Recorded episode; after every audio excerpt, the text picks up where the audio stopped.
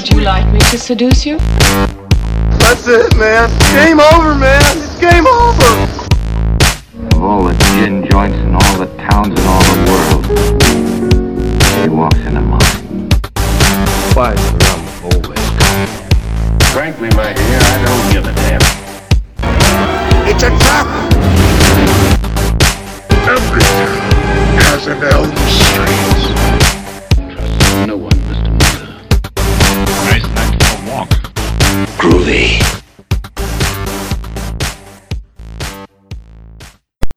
Hey guys, welcome to the Celluloid Fiends podcast. I'm your host, Mo Long. You can follow me on Twitter at Mitchell C. Long, and you can read my writing on film and much more at cupofmo.com. Thank you so much for listening. We really appreciate it. And you know what else we'd really appreciate? Head over to the iTunes Store or the Google Play Store, your favorite podcast app. Go ahead and subscribe and leave us a rating. And as always, I'm joined by my wonderful co host. What's up, everybody? I'm Gabriel Orto. Also, if you want to go to our Facebook page and give us a like, that'd be greatly appreciated.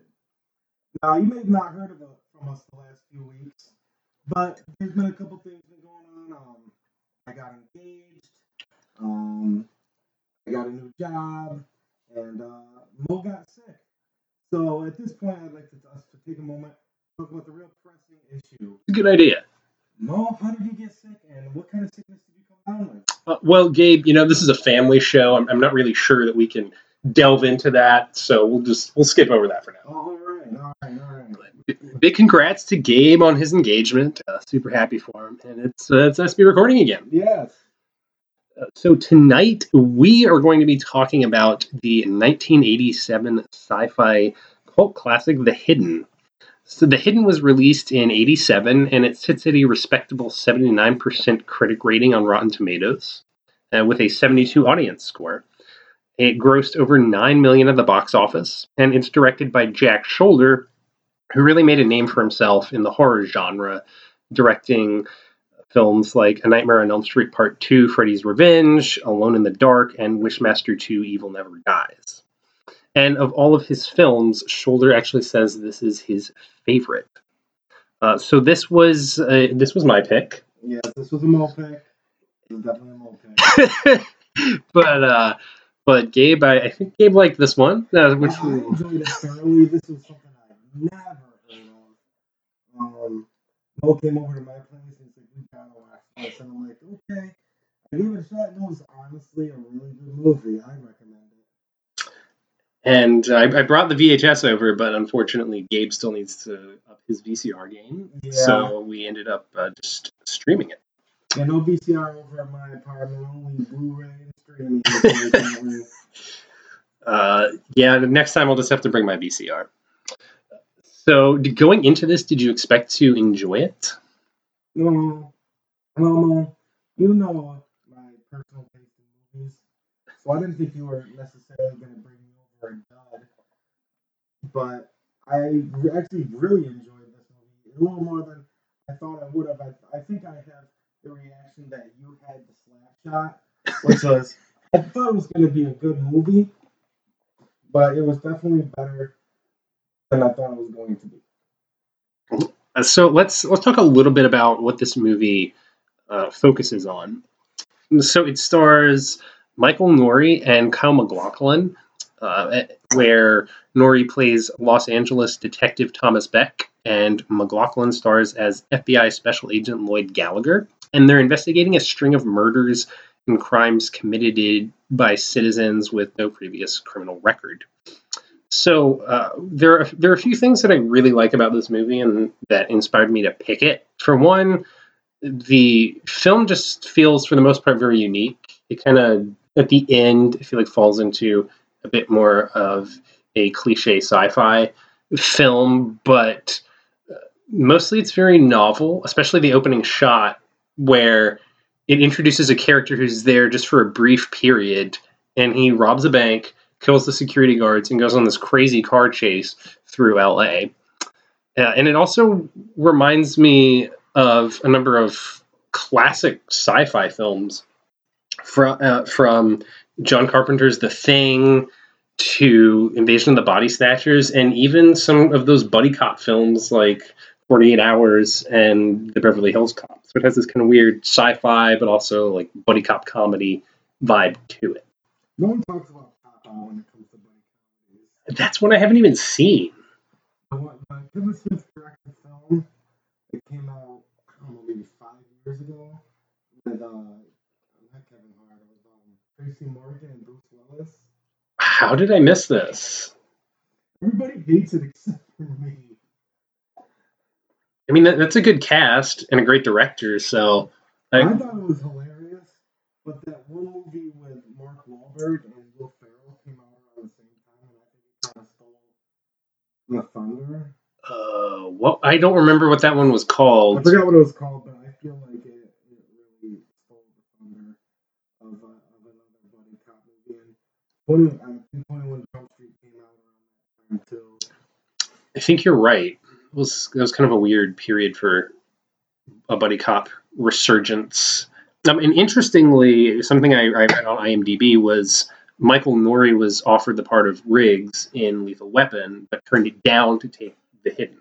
Really? Yeah, Which, in all rights, was a, a great, one of the best buddy cop movies ever. I think it might be my favorite, though. Beverly Hills Cop might take that top slot Oh, yeah. as favorite buddy cop film. Um, yeah, Beverly Hills Cop is definitely definitely one of my favorite buddy cop movies. Um, But Lethal Weapon is definitely no slouch. oh yeah, oh yeah. that's up there. Um, so, uh, what did you think was? Did you think this film was unique? I thought it was unique the way it just started out because the way it starts out is obviously there's a car chase. It's like ultra adrenaline action, which is fantastic. But you also don't know. Like, I did not expect it to turn into like almost a sci-fi thriller. I, I thought this was like a total was gonna be like a total heist movie type deal, almost a dry, just crazy action sequences. And there are great action sequences in this movie, and it's a great action movie in its own right. It takes a turn that just goes nuts in crazy different directions. Yeah, it really set the tone. I felt like as a movie that just didn't give any fucks because you're completely correct. It feels like it's going to be this giant action adventure. And then it does have a lot of action sequences in it and car chases, but then in between those, there are lots of very slow, kind of awkward moments that are very dryly comedic. Yeah. But it was it was a, dy- a dynamic that just really worked for the film overall. Very much so. Like, I, like I'm surprised this movie isn't more well known than than it is. It follows through with everything that you expect with it. The acting, I think, is very well performed, and there's even some cameos by some people you may recognize. Yes, and uh, this was Gabe's first time seeing the film, of course, but uh, I've seen it probably three or four times now. There's there's one sequence I always forget about where there's a young Danny Trejo in jail Yeah. because Danny Trejo's like always in jail or about to go to jail in everything he's in. And, but even young Danny Trejo is still kind of old Danny Trejo, which was rather yeah. jarring. But you just hear his voice, and I we were sitting there, and I was just like, "Is that is that Danny Trejo?" And sure enough, about thirty seconds later, they like panned to his face behind bars. Danny Trejo has a very grizzled face, so he has at least has the appearance that he is at least 55 years old. yeah, uh, it's it's the Danny Trejo effect. Yeah. Um, neither Gabe nor I are suffering from that yet, but give us a, give us a couple months or years or something. I'm sure we'll Oh. have the Danny Trejo effect. Uh, and I'm, I'm glad you mentioned that you feel like this should have more of a following. So, one question I have: Do you think this is a cult film? I feel like it is. It could become a cult film. Like it could become one of those mutilators or something that it's more well known, but people need to push this. I feel like it's just a, good old film at this point, but I feel like it should be getting the recognition that some of these older films are, getting these days. So if you haven't seen The Hidden, like I suggested, I want to get it to a status where we're getting a Shout Factory release or, or Arrow or one of those companies, and I because I want to know more about this movie, and I want to know about more about the production of it. A movie I'll definitely watch again. If I can find it on DVD or something, that'd be great. It'd be awesome if they did a Blu-ray. It has. It's been released a few times. There was even a special edition DVD. And supposedly in August of 2017, Warner Archive revealed that they were releasing a special edition of the film. But I'm not sure any details on that, if it was released or has yet to be released. Hmm. Uh, but yeah, no, this is definitely one that I go back and revisit. I, I will. I'm gonna go ahead and just say that it's a cult film because I, I do think it has a lot of the makings of one, and maybe this is just my hopeful thinking uh, or way of trying to turn it into a cult film. But it did. It had a sequel that came out in '93, but from what I hear, the sequel's pretty abysmal. I looked it up on Rotten Tomatoes. It has no critic score and it has a 14% audience rating. Uh, and it doesn't star either Michael Nouri or Kyle MacLachlan in it. Really? Yeah, so I feel like it was just destined for failure. But uh, a couple things about The Hidden that I feel like do make it a cult film, or, or maybe a budding cult film. But it, it did garner a lot of awards, and it was nominated for two Saturn Awards, even though it didn't win any. And uh, the David Lynch directed Twin Peaks, which you know I'm a big fan of, uh, starred Kyle MacLachlan as a very quirky FBI agent. So I feel like The Hidden is almost like a spiritual successor to that, uh, because the character of Lloyd Gallagher is this very offbeat FBI agent, and even the uh, the opening scene with uh, Chris Mulkey, who stars as Jack, the guy who robs the bank and drives the car. So he was actually someone who was pretty prominent in Twin Peaks later on. So I just feel like it kind of like set that up. Uh, So I feel like it was inspired by a lot of classics, like like I mentioned earlier, and then it also I feel like went on to inspire a few things. The last two movies we've watched have at least had one actor or actress that has had that, that was in Peaks. Maybe it's a streak we should keep Maybe up. Slapshot is a spiritual to Twin Uh, yeah, yeah. I feel like David Lynch when he was Like brainstorming. he won, they win the championship, and then he, he moves to Twin Peaks. After that, uses his degree to become a, a, a police officer in Twin Peaks. So it- it's it's very. He changed his name. He doesn't want to be known for his hockey career. You never know. It looks like the Celluloid Fiends podcast has just turned into the uh, Twin Peaks fan fiction podcast. Oh yes, yes. Even though I have only seen two episodes of Twin Peaks, Oh, Gabe, that that has to change. I'm not biggest Twin, like Twin Peaks guy. Like, like I get why people like it. It's just really not my thing. Like I, I like in all honesty, I, I haven't really given it too big a shot. I should probably like give it four or five episodes before I throw in the towel on it. But I uh, I watched two episodes and I was like, eh, this is kind of not my thing. It, it's just going to be like Stockholm Syndrome, where I'm just going to bring it up every podcast until you finally decide to watch the series. Well, good thing I'm controlling next podcast. So there's no way to bring up Twin Peaks. I'll I'll shoehorn it in there somehow. Oh Don't my worry. god. Yeah. you're gonna shoehorn in Lord of Illusions too. Well, I know. I think uh, I was going to do that, but you just did my job for me by bringing up Lord of Illusions. All right, so we're going to take a quick break, and when we come back, we're going to keep talking about the hidden. The the most wanted criminal in the universe, It's not human. has come to Earth. Step out of the car slowly. Now nothing can stop it except the cop who followed it here. Am I crazy, or does this seem just a little bizarre? You think it's over now? The Hidden. You're wrong. Rated R. Now playing at a theater near you.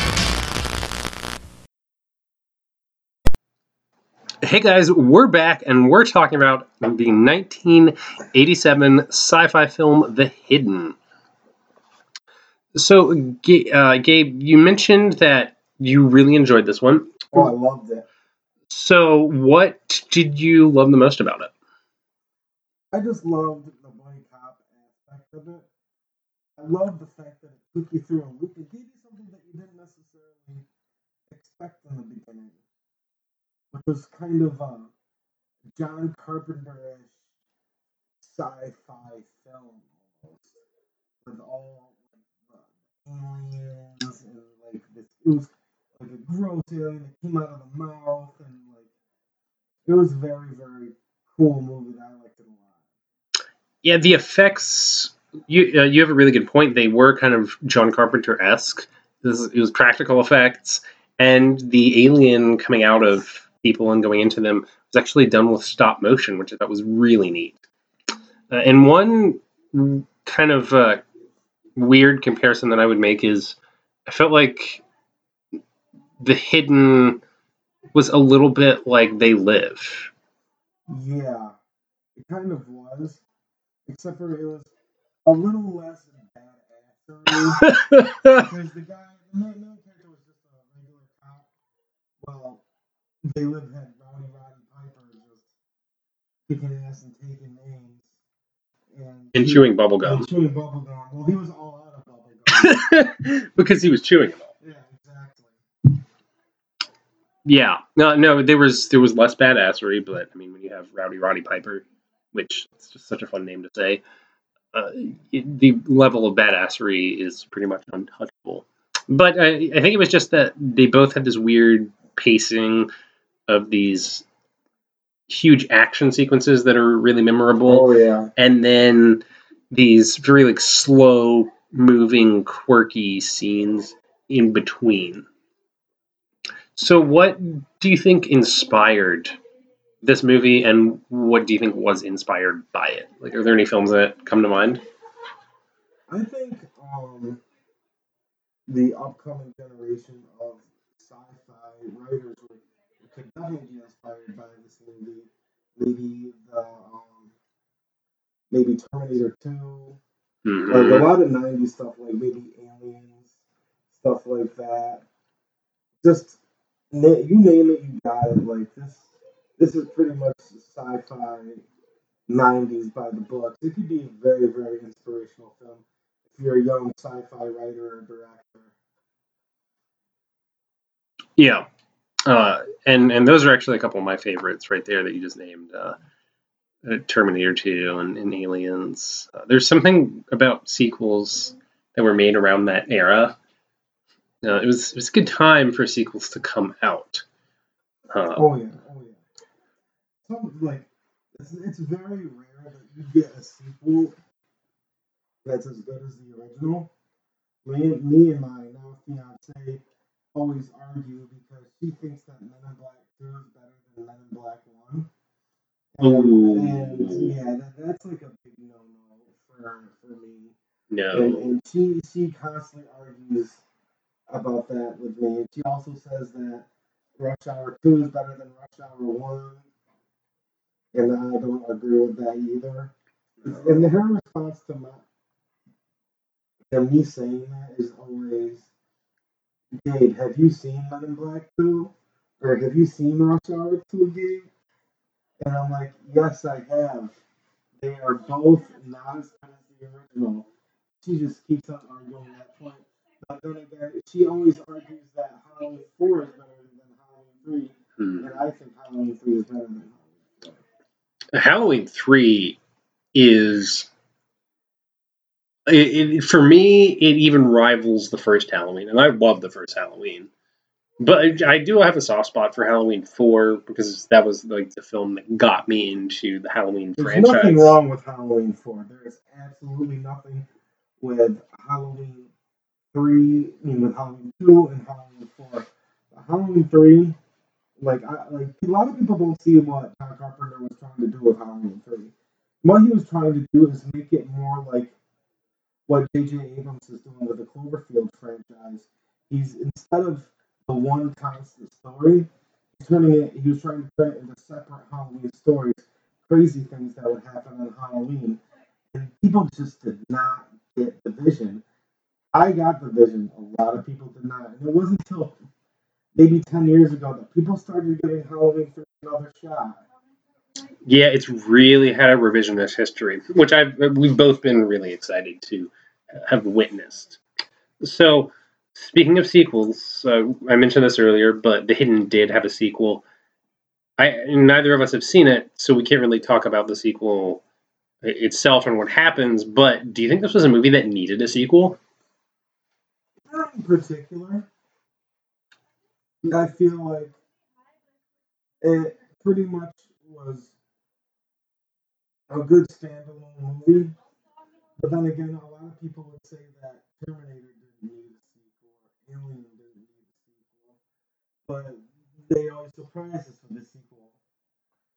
And sequels can either make or break a franchise when it really comes down to it. So the fact that there was a sequel is not surprising. But the fact that the sequel flopped kind of let me know that when there wasn't a third one and why this is not a bigger franchise. Right. Uh, I completely agree. It is a very standalone film. And one thing I, I do want to talk about is the ending, because I thought the ending was totally the weakest part of the film. I still love the film, and it's one of my favorite sci fi films of all time. Uh, and I really hope it features a revisionist history, kind of like Halloween 3, and people kind of go back and appreciate it for what it is. But I feel like the end was the one part where it kind of lost that unique quality and kind of turned into just a more straightforward sci-fi film. And it even just completely went over the top with like the fucking flamethrower. Of course, like when that like one of the detectives is walking through like the the department just casually carrying a flamethrower like in the in, in like the middle of a film. So when that happens, I feel like it's a bit of a Chekhov's gun. You're like, okay, yeah, that that wasn't just casual. Like that was an intentional moment, and you're gonna see that flamethrower come back at the end. Right. And but it was, I think it was more than just that it went over the top. It was that kind of trite plot of the uh, the the alien was taking control of people's bodies and was working its way up politicians like trying to become mayor and eventually trying to become the president. Right. and i just feel like that's been done in a lot. I think that was that was kind of like what uh, what damien was trying to do in like the omen franchise. Kind of work his way up the political ladder. So I just i feel like that was a plot that had been done before uh, do do you have any thoughts on the ending I didn't really have anything wrong with the ending. It was pretty much, um, how do I put this? It was very much a very, very predictable ending. Like, as soon as you find out this guy who was like a senator or a mayor was trying to become president, you, like, I, I, I was like, it's trying to go after that guy. It's going to try to go on the bad guy, and that's the end of it. I knew it was going to happen, and I knew that as soon as that you see the flamethrower, I'm like, oh, this is gonna, this is gonna come into play somehow because it's it's so 80s. It is so 80s. It's like whenever they pan to something, you're like, look at this, and then you're like, that's gonna come into play later. Yeah, it was it was pretty choreographed, and you're right. This this movie is very '80s. Except one element that I really liked was I, I thought the soundtrack was was very well done. Oh, very well done. Very, very well done. I enjoyed the soundtrack thoroughly. Uh, and, and that's both in terms of there was an original score, but also just a lot of the music that plays throughout the film. Uh, and the the original soundtrack was not some like super like pop synthy number like Harold Faltermeyer. Uh, it was it was actually like kind of full strings and it had some nuance to it. Yeah, it did. It really did. I, um, especially like the chase sequences and stuff like that. It really got heated the soundtrack during those parts. But overall, even just the, the original score was just fantastic. And one of for me one of the most fun uh, parts of this film watching all of the different hosts for the alien and kind of seeing how they changed and they were just very like uninhibited during that. Did you did you have a favorite host? I like the female host. I think she was a stripper. Yeah, the female stripper host was my favorite. She was my favorite as well, and, and I think that's uh, I, I think that's in part because of how they hammed up a lot of her scenes. I think she also had the most time with the alien. But uh, there's like one scene where these cops like stop her and they see her get out of the car and they just start lowering their guns and they're like, "Oh, it's going to be one of those evenings." And then she just like pulls out this machine gun. and also, I really liked that chase scene that they have with her in the in the mannequin factory. I think it was called like Neptunes. Yeah, that was fun. Um, my definitely my second favorite host was I think it was the dog. Yeah, that was that was a that was a pretty solid host. oh yeah. Uh, and I that was something I was actually really curious about uh, after the fact, and it didn't it wasn't really touched upon in the film, but I was curious what the difference in like a human host and an animal host would be. Right. And I was wondering if there even was a difference. Well, in my opinion, I think he was just basically looking for vessels. And a dog is a good vessel any because people see dogs like, oh, it's just a dog. It's very inconspicuous. It was a very non-intimidating dog. So it's not like a pit bull or Rottweiler. It's like, oh, little. I think it was kind of dog? I don't know. It was. It's just a small dog, just very inconspicuous. Yeah, I don't remember the the kind of dog it was, but it was uh, like you said, very inconspicuous. And but it, even its behavior was more dog-like. So I was wondering if uh, that was like a conscious decision on the part of this being to try to get to its next human host, or maybe it had more control over that host.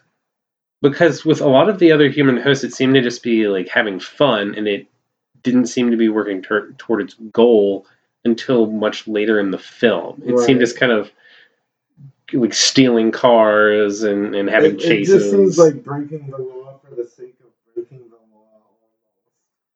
It was just like, well, I'm gonna go kill people and rob places anything I want get money. But you don't realize till later on in the movie that there's a there's an endpoint to all this. There is a, like a plan. Like you, you just think that oh man, this alien. Like I felt like almost like it was like a career, a career thing where it may have been like an inmate escaped. oh, like an critters. intergalactic, like a like a like you like something from a different planet that escaped from a space prison. I felt like that almost. Yeah. Uh, that's. I hadn't thought about, you know, critters connection there, but yeah. Uh, and I think it. I think it had escaped. Uh, because I think uh, Gallagher mentioned at some point that he'd caught up to this creature on like another planet, but I, I can't remember the exact uh, dialogue. Well, I know you've been chasing him for a long, long time, so it wasn't necessarily where it just from a space prison, but it may have been like a, a, something that had been going on for a long time, and he was doing bad things across the universe. And, and this was, of course, a little bit more competent than the critters. Oh, I love critters. Oh no, I love them, but they were not the most competent uh, No, no, they were not. criminal extraterrestrials. Uh, So we're going to take a quick break, and when we come back, we're going to keep talking about the hidden.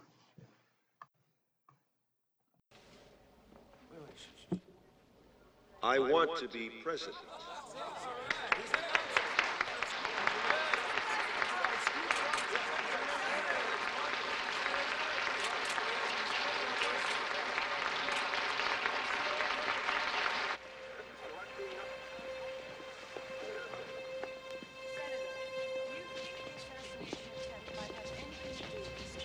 Gallagher, FBI. Mm-hmm.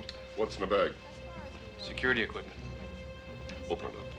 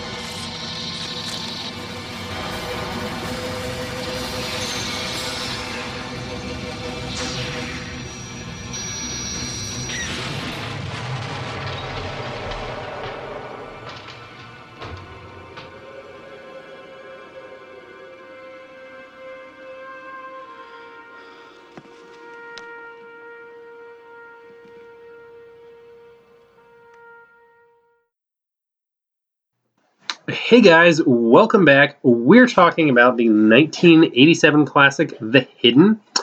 So, Gabe, what are your some of your favorite 70s and 80s sci-fi films? Definitely the thing. Classic. John Carpenter can't really go wrong with that. No. Um, Alien. Love it. Um, who else? Let me think. Terminator would definitely have to be on the top of that list. Star Wars. Yes. Like I know that's not really a, a cult movie, but it's one of my favorite sci-fi franchises of all time. Easily. Yeah, definitely. How about you, Mo? So, uh, a couple of, of the ones you named def- definitely would agree with those. The Hidden, I would actually throw on this list. It's one of my favorite movies of any genre, but definitely one of my top favorite sci-fi films. I'd also throw out The Blob, and that was the 1988 remake. And I would throw out Invasion of the Body Snatchers. Oh, that Oh, was one which I love, and the the 50s version is good, but the 78 Invasion of the Body Snatchers is just magnificent. Oh, it's fantastic. I mean, everything from like the effects to kind of that 70s paranoia that it really embodied. And that like that final scene, uh, I saw this not too long ago for the first time on a big screen, and it's just such a powerful final moment. Uh, so that was that's definitely one. And, and I just feel like there's so many from like the 70s and 80s. Uh, I'm sure we're missing something. Like there has to be. especially if you start getting into like sequels. Like Oh, if we throw out like Aliens, was, aliens made in the 80s or the 90s. that was the 80s. I think it was like 86. Because I think the first one in the 90s was, I want to say like Alien 3. But um, Aliens and Alien I both love. I think I like Alien better though. Alien definitely was the better of the two. Even though Alien was like very, very exciting and great, I feel the claustrophobia and the fear of space and Alien way more. Especially since you are alone, you are in a ship with an alien, and you have nowhere else to go. It's very scary. Absolutely, because it's basically like a slasher film in space, and I think the original concept it was like pitched as something like Jaws in space, Mhm. which it very much feels like, but Jaws to me doesn't feel that scary. It's more like a drama that happens to have some elements in it, Right. uh, some horror elements in it, whereas Alien is just completely brutal, and like the effects, I think even are a lot better than the CG that I see in films these days. Oh yeah. Uh, but Aliens was that one was just more like a hellacious journey, and that was much more on the action side. Yeah, well, you had James Cameron coming in for Aliens, and we all know his his MO at the time was things like Terminator and stuff like that. And he eventually go on Terminator 2, Titanic, Avatar, several things that keeps on raising the bar in South Park. James Cameron always raises the bar, and that's why I think kind of since Aliens, people have kind of not appreciated the Alien franchise as much as they should, especially Prometheus. Prometheus, I love that film. I think it's very misunderstood, and actually, like right beside us, recording right now, I have like a giant picture of uh, a giant poster from Prometheus hang up uh, in in my room here. Um, but I, I just loved the way it felt like the original Alien, where in Alien, it's like the ship and the crew and the planet. It's all very vague. And in Prometheus, it was the exact same way. But I think people went into that expecting a they expected a xenomorph, and there was kind of something similar at the end, but not really what um, they were expecting. And then the other side of that was I think people thought this would answer a lot of questions about the xenomorph, and it, re- really wasn't to do that. It was more of an answer to the space jockey that was originally in Alien. Um, it kind of questioned where man came from. And I know I'm, I'm getting off topic here, but I'm I'm gonna think I'm gonna talk about a theory here. And people in that whole movie was like, why were space jockeys gonna come over and basically kill the humans? Like they find out what, what they were shipping and that they were going to Earth to kill the humans, basically. And I have a, uh, a philosophy because at the beginning of the movie you see like uh, uh, engineer space jockey. Um, you see him kind of sacrifice himself into the waters of Earth. And what I think that was was the chain reaction of him creating life on this planet. Now, when you get back to see, there's a scene in the movie where they carbon date the engineer's head. They carbon date it and they say it's over 2,000 years old. Say it's over 2,000 years old, and you really got to think about it. And you got to think about why they were trying to kill the human race. But then you really think about it, what happened over 2,000 years ago, Mo? People started believing in Jesus Christ. Right? Okay. I see where you're going with this. So I think they were upset that they were starting to worship other other gods other than themselves. So they they decided to eliminate the human race Okay. as punishment. I, you know, I kind of, I kind of like that theory. That's this the first time I've heard that. So, uh, apparently, the Celluloid Fiends podcast is now going to be not only the Twin Peaks uh, fan fiction podcast, but also the Alien fan fiction podcast from now on. but it's a theory I've had since the, movie first came out, people think I'm crazy. But if you really look at it, it's it's it's it's a viable theory if you really think about it. Absolutely. I don't know that it was necess- I don't think that was an intentional part of Prometheus, but I, I like your theory, and I think you could totally support that with what happens in the franchise and what happens in the film. Right, exactly. So, did, did you end up seeing Alien Covenant? I did. What were your thoughts on that? Surprisingly, I did not enjoy it as much as I enjoyed Prometheus. Still a very good film, but not. I didn't like it as much as I like Prometheus. I I have the same reaction. I mean, I loved the heck out of it just because I, I'll watch anything in the Alien universe for the most part, except like I even enjoyed the first Alien versus Predator movie. Alien versus Predator Requiem is one of the worst films that I have ever seen, and I think it's the only film that I've ever given one star out of five. And that was only because my rating system wouldn't let me go below that. I just thought it was awful. There was no character development. It was really dark on- two levels. One, it was really difficult to see. I had to like crank up the brightness Oh, on my yeah, TV, and I I, still I couldn't saw that see movie in theaters and like, what's going on in there? I, I like, you can't adjust the brightness of the movie theater, obviously. That was kind of a little confused. Um, but again with Alien Covenant, I feel like they were trying to give us the sequel to Prometheus. So many people were upset about the lack of xenomorphs and Prometheus that they had that they felt like they had to pander to the audience basically. And that kind of made me upset because I love Prometheus. If they would have just made a straight up sequel to Prometheus and didn't involve xenomorphs, I would have been happier. Xenomorphs are always cool, and it's always cool to see them back on, on the big screen, but I feel like we possibly could have waited. Yeah.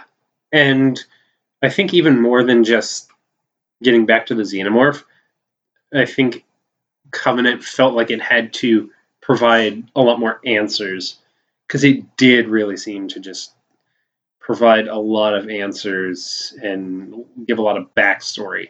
S- Still, I enjoyed the film, but not nearly as much as Prometheus, which is weird yeah. because I, uh, you you had the same thoughts that I did, but most people that I've talked to who saw both Prometheus and Covenant enjoyed Covenant a lot more, and I think it's just for those reasons. Like you want to have answers; it's like human nature. But I actually preferred Prometheus for everything that was vague in it. I love movies that make movies that make me question things. I love questions. People, people that's the problem sometimes these days. That people always walk into a movie thinking everything's going to be answered. But I always love the movies that make you think, make you come up with theories that I just came up with about Prometheus. I always enjoy a movie that gives you questions. And with the instant gratification of today, it's hard to make a movie like that. And especially a big budget movie like Prometheus. And that's why I love Prometheus. Because not a lot of movies get made like that these days. But Ridley Scott, he was like, I'm returning to my science fiction roots, and they gave him the money to make Prometheus. And people were disappointed because, oh, you did, there's no aliens, there's no xenomorphs. they were just upset that it wasn't answers, it wasn't xenomorphs, and and I feel like he, Alien Covenant was kind of him like, all right guys, I get it, you can have your xenomorphs, whatever, you know what I mean? And sure, it was kind of a, a sequel to Prometheus, but I feel like he wanted to just give us a sequel to Agreed. So, uh, getting back to the hidden, uh, let's rate this Mammer dude. All right, all right. Go ahead, no. Oh. You want me? You want me to go first? Yeah, uh, I'll let you go first. All right. I give this movie a four out of five. Okay, and why a four out of five? a four out of five because I feel like if the ending wasn't so by the book, could have possibly gotten a five star But I feel since they went kind of the easy way out, that I'd knock it down a star, honestly. But everything else was fantastic about this movie, and I couldn't I couldn't put it anything below four stars. Uh, I'm to give it a 4.5 out of 5. And the that half a star is for pretty much the same reason that you mentioned. I, I felt like the ending could have been a lot stronger, but I still feel like it's a very effective film and it has a lot of different qualities to it.